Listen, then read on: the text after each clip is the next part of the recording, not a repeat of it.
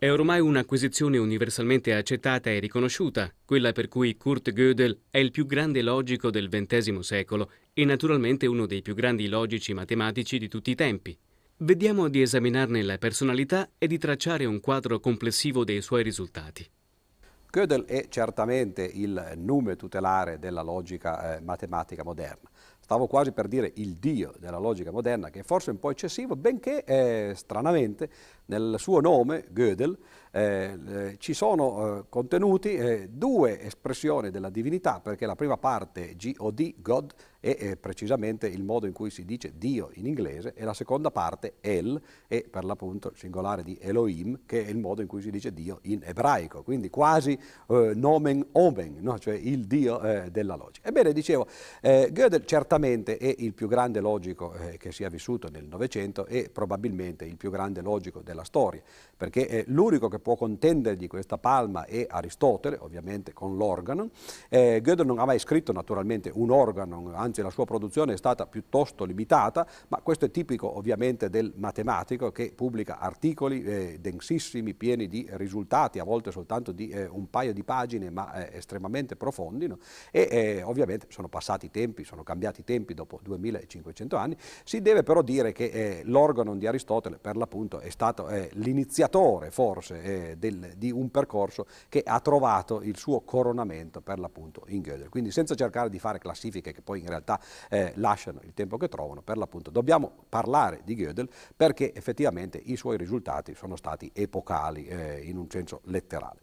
La personalità di Gödel è una personalità estremamente interessante, anche se certamente eh, non così come quelle di Russell eh, o di Wittgenstein, quindi certamente meno nota al pubblico. Benché in anni recenti, eh, perlomeno il suo nome, sia arrivato a un pubblico piuttosto vasto, perché c'è stato questo libro che ha avuto un enorme successo di Hofstadter, eh, Douglas Hofstadter, che si chiama Gödel, Escher e Bach, e fa un parallelo, eh, lo vedremo poi meglio eventualmente quando parliamo dei risultati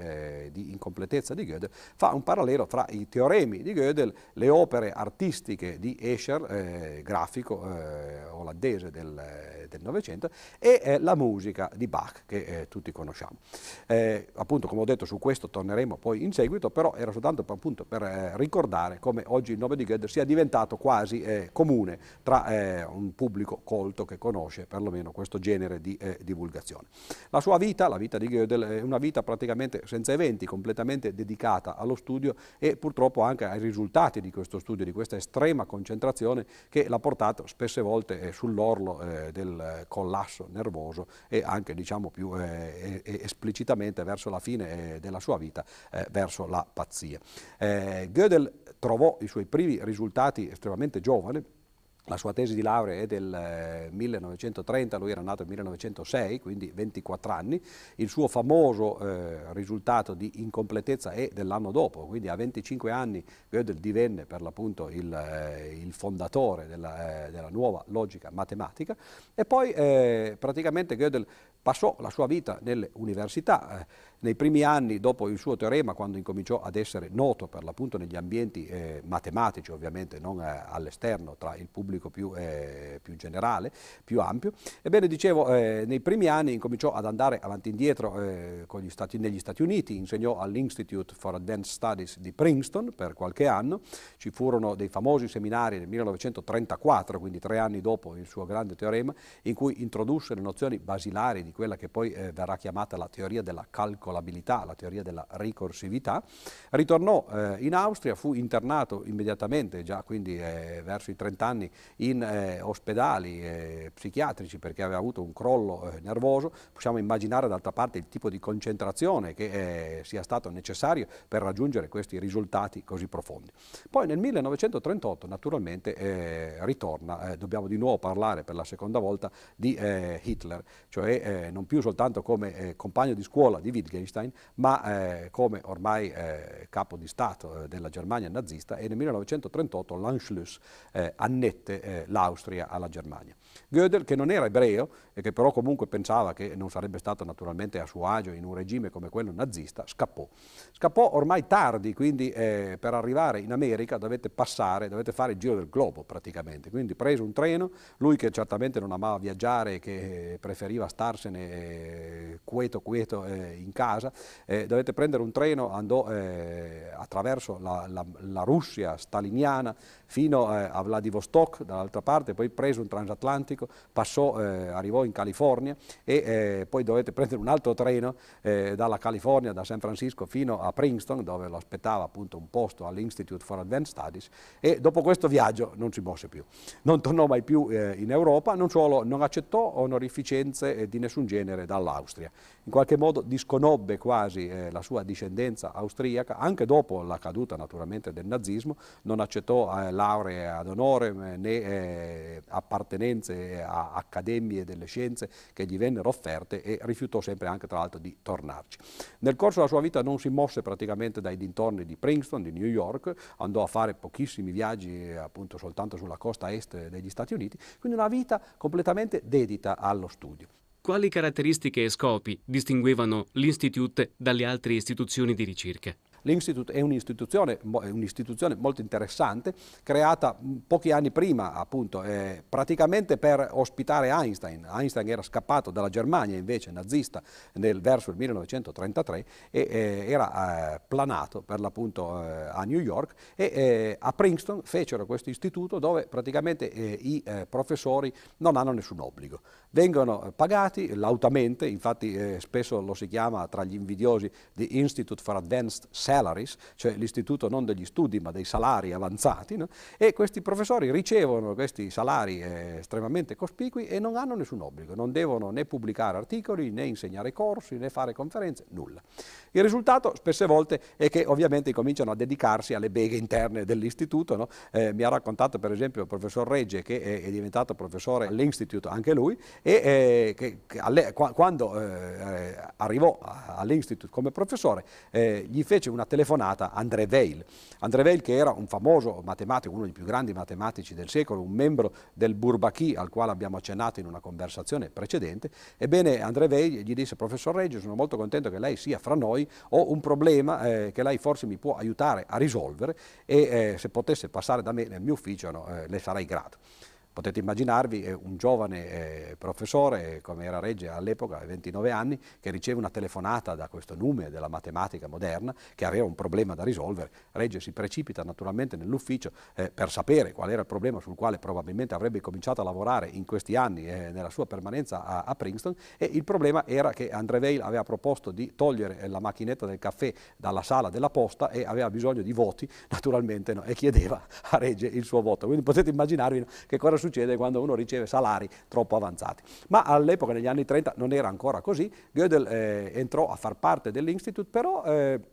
e questo rivela anche, tra l'altro, il, il, fatto che tra i matematici non fosse poi così, eh, così noto e soprattutto così apprezzato, entrò eh, come membro esterno del, dell'istituto, cioè non divenne professore fino, credo, alla, alla, fine degli anni 40. Quindi una cosa estremamente spiacevole perché ovviamente eh, anche da un punto di vista psicologico eh, gli, gli era quasi una, una, conferma del fatto che lui stesso e la logica fossero mantenuti un pochettino in una situazione di eh, secondo piano. Comunque prese sul serio per l'appunto il, il, motto dell'istituto che era quello di studiare cose eh, fondamentali e eh, incominciò a dedicarsi alla filosofia praticamente. E quindi eh, in particolare eh, all'Institute c'era Einstein come ho detto, i due divennero famosi e eh, amici per la pelle, così si può dire e ci sono delle foto anche che li ritraggono insieme, Gödel vestito di bianco con un cappello a larga tesa, Einstein eh, come era sua abitudine con le bretelle e la camicia fuori dei pantaloni, no? quindi due personaggi estremamente diversi. Gödel studiò la relatività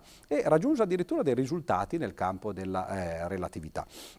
E eh, morì poi eh, verso gli anni 1978, credo anzi esattamente, morì eh, perché si lasciò eh, morire eh, di fame praticamente. Aveva paura che eh, lo avvelenassero, quindi rifiutava il cibo e eh, naturalmente il risultato dell'avvelenamento eh, venne in maniera indiretta, cioè si lasciò morire per l'appunto di inedia e morì in posizione fetale nel, nel, letto. in parte i suoi problemi psicologici finali erano incominciati quando era morta la moglie, questa moglie era una ballerina eh, che i genitori di Gödel non consideravano come una, una, moglie adeguata e tra l'altro credo che fosse anche già divorziata per eh, il, loro, eh, il, loro, bambino, come si può dire, era una moglie più vecchia di lui, lui però ne era innamorato naturalmente e, e lei in qualche modo mantenne l'equilibrio di questa vita che ovviamente era borderline tra eh, il genio e eh, la pazzia. Quando lei morì, eh, Gödel si lasciò andare nel giro di pochi anni, morì anche lui. La signorina, la signora doveva avere naturalmente un certo senso dell'ironia perché si racconta che un giorno eh, quando andò a fare una conferenza a Gödel ci andò pure lei e eh, dopo la conferenza di Gödel eh, la signora fu sentita dire al marito Curtino, perché lui, lei lo chiamava in questo modo, disse Curtino se paragono la tua conferenza alle altre non c'è paragone, che è una cosa veramente divertente da dire, no? ha un logico effettivamente un tipo di autoreferenza no? che può far immaginare che la signora avesse una sensibilità per eh, le cose che faceva Gödel. Eh, la signora disse poi, tra l'altro, agli amici di Gödel che eh, Gödel, quando era eh, in compagnia di professori universitari e di altri logici, si comportava molto diversamente e aveva eh, interessi molto diversi da quelli che lei conosceva fossero eh, i suoi veri interessi. Non preoccupatevi, non vi racconto delle, degli aneddoti sconci, cioè non è che abbiamo scoperto che Gödel facesse chissà che cosa in casa, in realtà però si è scoperto che benché Gödel ovviamente parlasse di matematica e di filosofia con gli altri matematici e logici che andavano a trovarlo, eh, quando è morto eh, si sono scoperte eh, pile di eh, ricevute di libri che lui prendeva dalla biblioteca e che teneva eh, gelosamente, conservava gelosamente e la moglie confermò, eh, confermò prima eh, per l'appunto questo suo interesse, Gödel era estremamente interessato alle streghe e agli spiriti. Cioè molti dei lavori che lui fece, soprattutto nel campo della relatività eh, generale, erano legati a problemi di questo genere. Lui voleva sapere se era possibile eh, che ci fossero gli spiriti, come mai si vedessero naturalmente dobbiamo prendere questo con beneficio di inventario, come mai gli spiriti che noi vediamo sono sempre spiriti di un passato lontano e non di un passato vicino. E cercò di dare delle spiegazioni di natura eh, fisica, addirittura di natura scientifica, a domande di questo genere. Naturalmente non ha importanza eh, il motivo per cui i risultati nascono. Questo dimostra appunto no, che eh, i risultati di Gödel, per esempio nel campo della relatività, che sono stati molto interessanti, fra l'altro, no, potevano essere benissimo generati da preoccupazioni un po' balzane come queste. Gödel appunto comunque morì nel 1978 e comunque quando morì era ormai già considerato veramente eh, il grande logico eh, della storia. E quindi questa è in, a brevi cenni una vita eh, singolare, ma come vedete appunto no, più caricaturale che altro. No? E eh, il motivo per cui ricordiamo Gödel non è certamente per eh, gli episodi della sua vita, ma per questi grandi risultati che hanno cambiato la storia della logica. Cominciamo dalla preistoria di questi risultati in particolare dal problema della completezza. Ci può spiegare il cosiddetto teorema di completezza elaborato da Gödel? La logica matematica si interessa naturalmente, ormai l'abbiamo capito in tutte queste nostre conversazioni, eh, in particolare del legame fra la sintassi e la semantica, cioè fra le formule e le espressioni che si possono scrivere in un linguaggio formale che era stato eh, sognato appunto da Leibniz e la loro verità. La verità è l'aspetto semantico e le formule scritte sul, sulla carta oppure pensate nel, nella nostra mente sono l'aspetto sintattico. Ebbene, eh, nel 1921 Emil Post, questo matematico al quale abbiamo accennato in una conversazione precedente, dimostrò che nel caso della logica proposizionale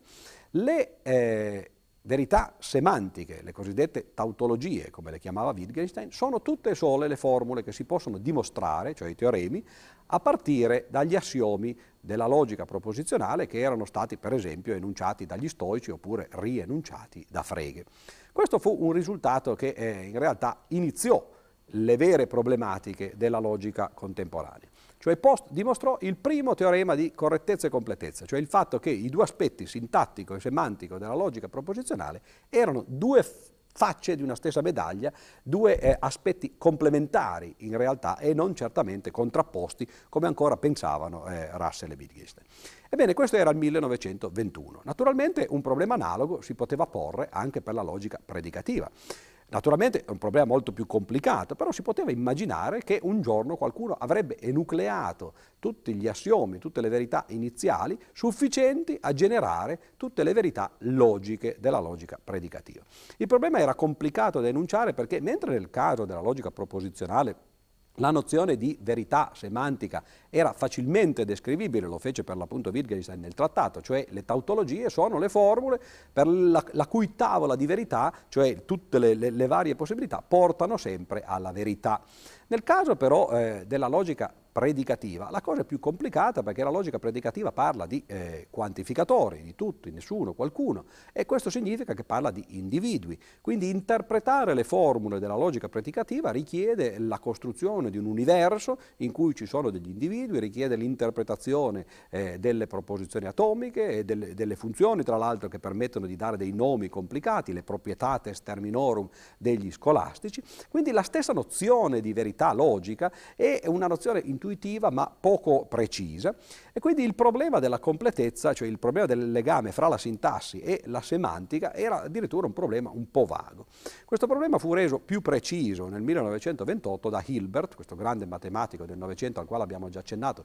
più di una volta, e lo propose Hilbert nel congresso di Bologna, eh, quindi qui in Italia propose per l'appunto di dimostrare che eh, la formulazione di Frege addirittura eh, del calcolo della logica predicativa era completa cioè eh, non si sapeva bene quali potessero essere gli assiomi sufficienti a generare tutte le verità logiche delle quali non c'era nemmeno tra l'altro una definizione precisa, però si poteva congetturare che Frege, essendo una persona profonda, avesse in realtà trovato già tutto quello che era necessario. Ebbene, questo fu per l'appunto il primo grande risultato di Gödel. Nel 1930, quindi due anni dopo soltanto l'enunciato di eh, questa congettura di, eh, di Hilbert a Bologna, ebbene Gödel dimostrò nella sua tesi di laurea che le cose stavano effettivamente effettivamente così, cioè che i, eh, teore i teoremi della logica predicativa, che si potevano dimostrare a partire dagli assiomi del sistema di Frege, erano tutte e sole le verità logiche. Per poter fare questo Gödel dovette dare una definizione, perlomeno implicita, di che cosa era una verità logica, dovette interpretare tutte le formule eh, in un mondo, eh, in vari mondi possibili e dimostrò effettivamente che i due livelli erano uguali. Naturalmente la dimostrazione del primo teorema, appunto di questo teorema di completezza della logica predicativa eh, data da Gödel è estremamente più complicata eh, del eh, teorema di co correttezza e di completezza dato da Post per la logica proposizionale, mentre il primo è praticamente un giochetto che si può fare abbastanza facilmente, questo primo teorema di completezza di Gödel fu veramente qualcosa di, eh, di profondo e eh, è considerato per l'appunto uno dei grandi risultati della logica del secolo. Dimostra fra l'altro, e questa è una cosa importante per l'appunto, dimostra che eh, anche a livello predicativo, non soltanto a livello proposizionale, la verità logica e la dimostrabilità sono praticamente coincidenti. Si può dimostrare tutto e solo ciò che in realtà è vero in tutti i mondi possibili. Quindi in qualche modo una rivendicazione, tra l'altro, della nozione di verità logica che era stata introdotta da Leibniz attraverso questa nozione di mondo possibile. Affrontiamo un altro problema, il cosiddetto problema della consistenza. Come lo risolse Gödel? L'anno dopo, 1931, cioè dopo aver dimostrato il eh, teorema di completezza eh, per la logica predicativa, Gödel affrontò un problema complementare, cioè nel momento in cui si è dimostrato che la logica proposizionale e poi la logica predicativa sono tutte e due complete, cioè è possibile trovare un sistema di assiomi che enuncia, che eh, permette di derivare tutte e sole le verità logiche, allora il passo successivo è di passare dalla logica alla matematica. È un passo molto naturale perché eh, la riduzione tentata, anche se fallita, ma eh, si potrebbe pensare di poco per l'appunto, da parte di Frege e di Russell della matematica alla logica, potrebbe far pensare per l'appunto che così come la logica è completa, cioè esiste un sistema di assiomi che eh, permette di derivare tutte le verità logiche, anche la matematica matematica, in particolare, per esempio, tanto per cominciare con un esempio concreto, anche l'aritmetica, la teoria dei numeri interi, potesse essere completa. E questo è quello che effettivamente pensò, per esempio, Post, che dopo aver eh, dimostrato il suo teorema per la logica proposizionale nel 1921, immediatamente si diede a eh, ricercare una dimostrazione analoga, però ovviamente più complicata, di completezza per l'aritmetica. Quindi questo era quello che pensavano praticamente tutti, cioè che eh, i teoremi fossero tutte sole le formule vere. In questo caso non c'era tra l'altro, nel caso dell'aritmetica, nemmeno la difficoltà che Gödel aveva avuto di definire verità logica, perché qui il mondo, l'universo era quello fissato, quello dei numeri interi, quindi le verità sarebbero eh, le formule che sono vere nell'ambito, in questo universo, dei numeri interi. Si tratta di vedere se è possibile trovare un sistema di assiomi che permetta di derivare come teoremi tutte sole le formule che sono vere nel mondo mondo dei numeri interi. Ebbene, come dicevo, tutti si aspettavano che fosse possibile, anzi, molti si aspettavano, in particolare Russell, che gli assiomi che loro, che Russell e Whitehead, avevano enunciato nella loro teoria, nelle, dei tipi logici, dei principi a matematica, fossero sufficienti non soltanto a dimostrare tutte le formule vere dell'aritmetica, ma addirittura tutte le formule vere di quella che oggi noi chiameremo appunto la teoria dei tipi logici o la teoria degli insiemi. Quindi eh, che non ci fosse altro da fare nella matematica se non semplicemente derivare i risultati da questi assiomi. E quindi fu un fulmine a ciel sereno quando Gödel nel 1931 scoprì e poi eh, ovviamente divulgò, eh, pubblicò il suo risultato più famoso, quello che viene chiamato il teorema di incompletezza, senza nemmeno dire di che cosa si tratta, perché in realtà eh, praticamente si scoprì col teorema di Gödel che tutte le teorie matematiche che parlano di numeri interi, quindi non soltanto quelle dei numeri interi, ma anche la teoria degli insiemi, anche la teoria di Russell e così via, tutte queste teorie sono incomplete.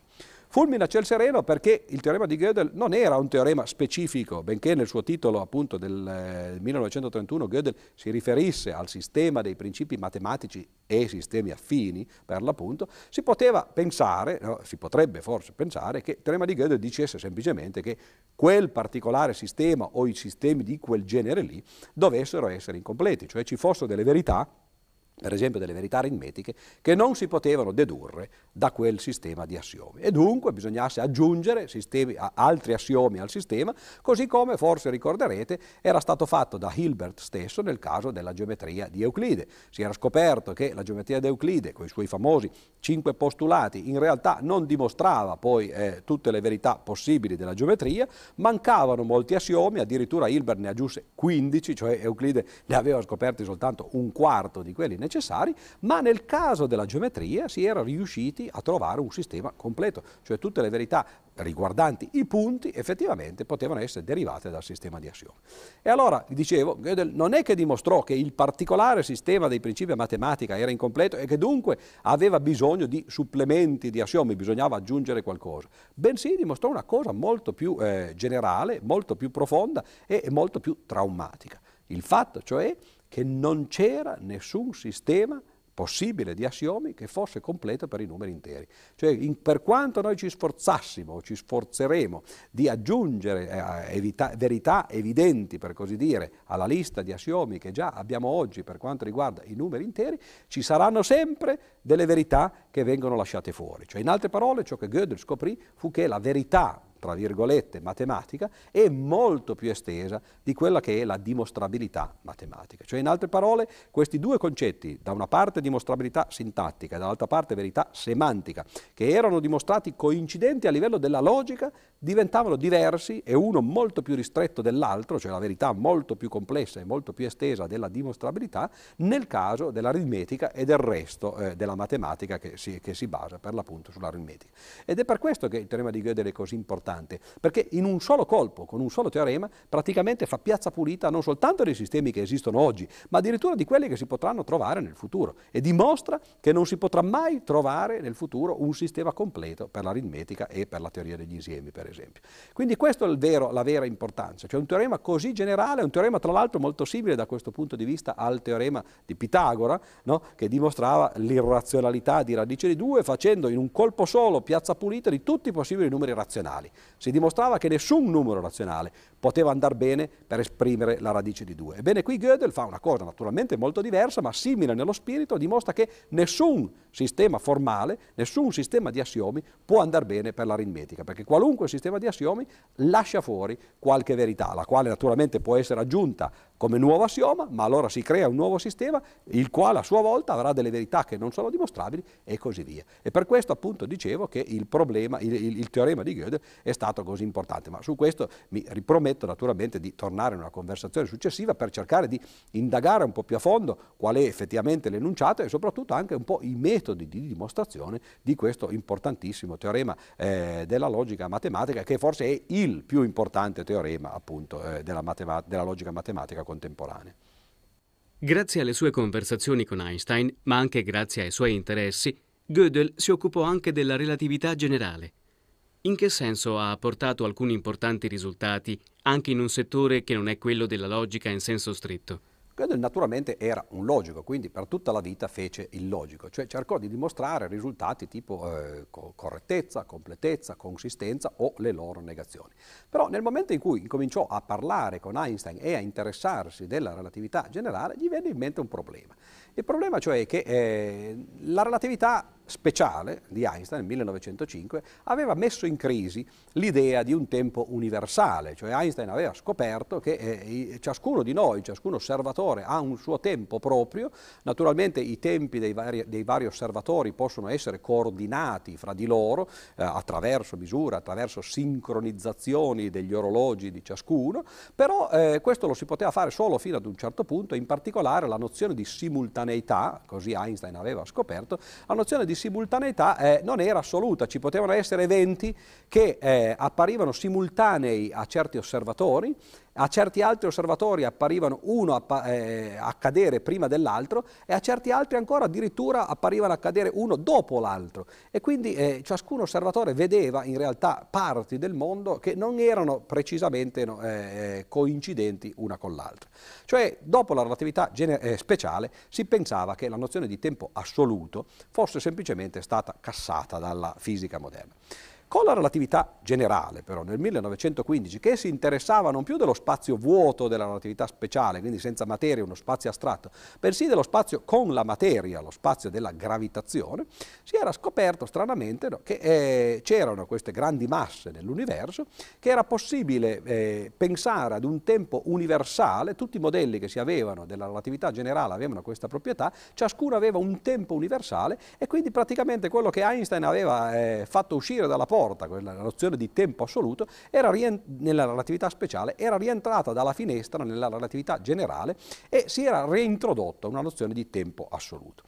Gödel trovò questa situazione strana, disse ma eh, mi sembra un po' strano il fatto che appunto no, la relatività speciale eh, abolisce il tempo assoluto e poi la relatività generale lo reintroduce.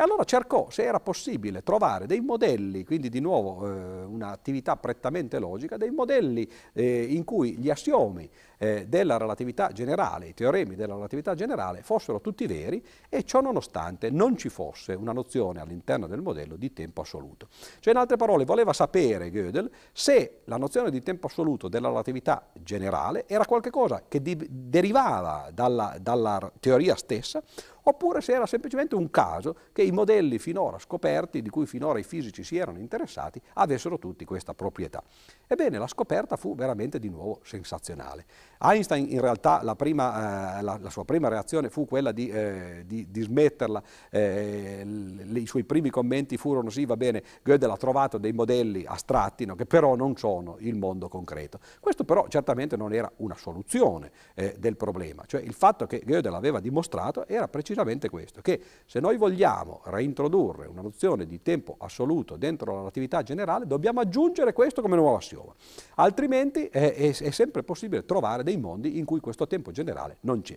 Come fece precisamente? La cosa è molto interessante, costruì un mondo, però in questo caso non era più un mondo semplicemente astratto come quello della logica che serviva per i teoremi di completezza o incompletezza, bensì costruì un mondo fisico, naturalmente astratto anche lui, no? in cui erano veri tutti gli assiomi, tutti i teoremi della relatività generale, ma non c'era una nozione di tempo eh, universale. Anzi, fece addirittura di più. Ed è questo che rese eh, così scettici eh, gli studiosi di relatività generale sul, eh, sul momento, in un primo momento. Cioè costruì un mondo in cui è possibile tornare nel passato andando sempre verso il futuro. Voi direte, ma questo sembra quasi una contraddizione, però pensiamo per esempio a che cosa succede nel mondo dello spazio, cioè dimentichiamoci per un momento del tempo. Beh, nello spazio è certamente possibile per esempio andare sempre avanti in una stessa direzione, ad esempio eh, girando sempre a destra, e ritrovarsi nello stesso punto in cui si era partiti. Ad esempio si gira intorno a un caseggiato, non si torna mai indietro, ma dopo un po' ci si ritrova nel punto in cui si era partiti.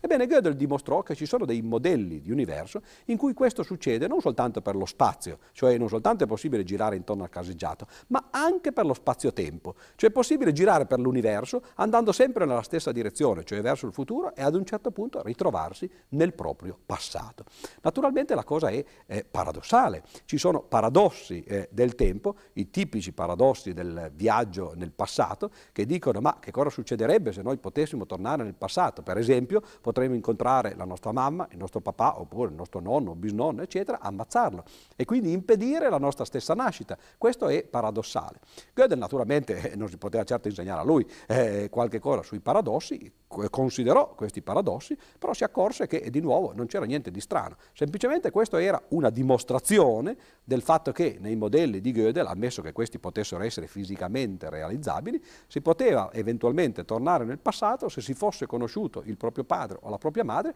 non si sarebbe potuto decidere di ammazzarli o non si sarebbe potuti riuscire ad ammazzarli. Naturalmente eh, la soluzione di Gödel fu però più generale. Lui fece dei calcoli molto precisi e dimostrò che in realtà eh, in questi universi che lui aveva costruito fare il giro completo eh, della giostra era un qualche cosa che richiedeva un tempo talmente lungo che probabilmente era più lungo addirittura della storia dell'umanità. Quindi i paradossi non, non, non sussistevano semplicemente perché non si poteva fisicamente tornare indietro nel proprio passato. La cosa importante era la questione filosofica, cioè che il viaggio nel passato non fosse qualcosa di contrastante, di contraddittorio con le leggi della fisica moderna.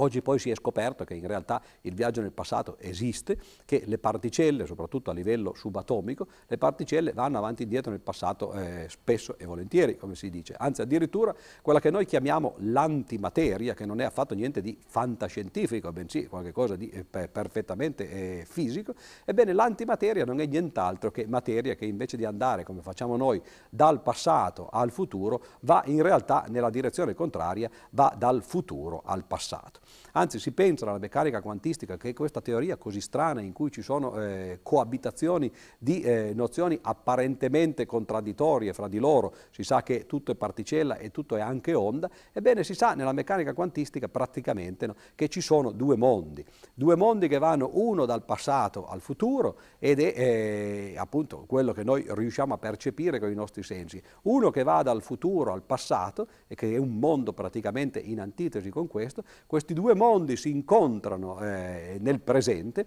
e il presente in qualche maniera ha le proprietà sia del primo mondo che va dal passato al futuro che le proprietà del secondo mondo che va dal, eh, dal futuro al passato. Tutto ciò che sta nel passato, dicono i fisici oggi, è una particella, tutto ciò che sta nel futuro è un'onda di probabilità e allora ciò che sta nel presente è simultaneamente una particella e un'onda, di cui forse deriva per l'appunto no, la natura eh, duplice quasi contraddittoria del presente eh, della fisica contemporanea in cui c'è questa dualità, come la chiamava per l'appunto Bohr, tra particelle da una parte e eh, onde eh, dall'altra.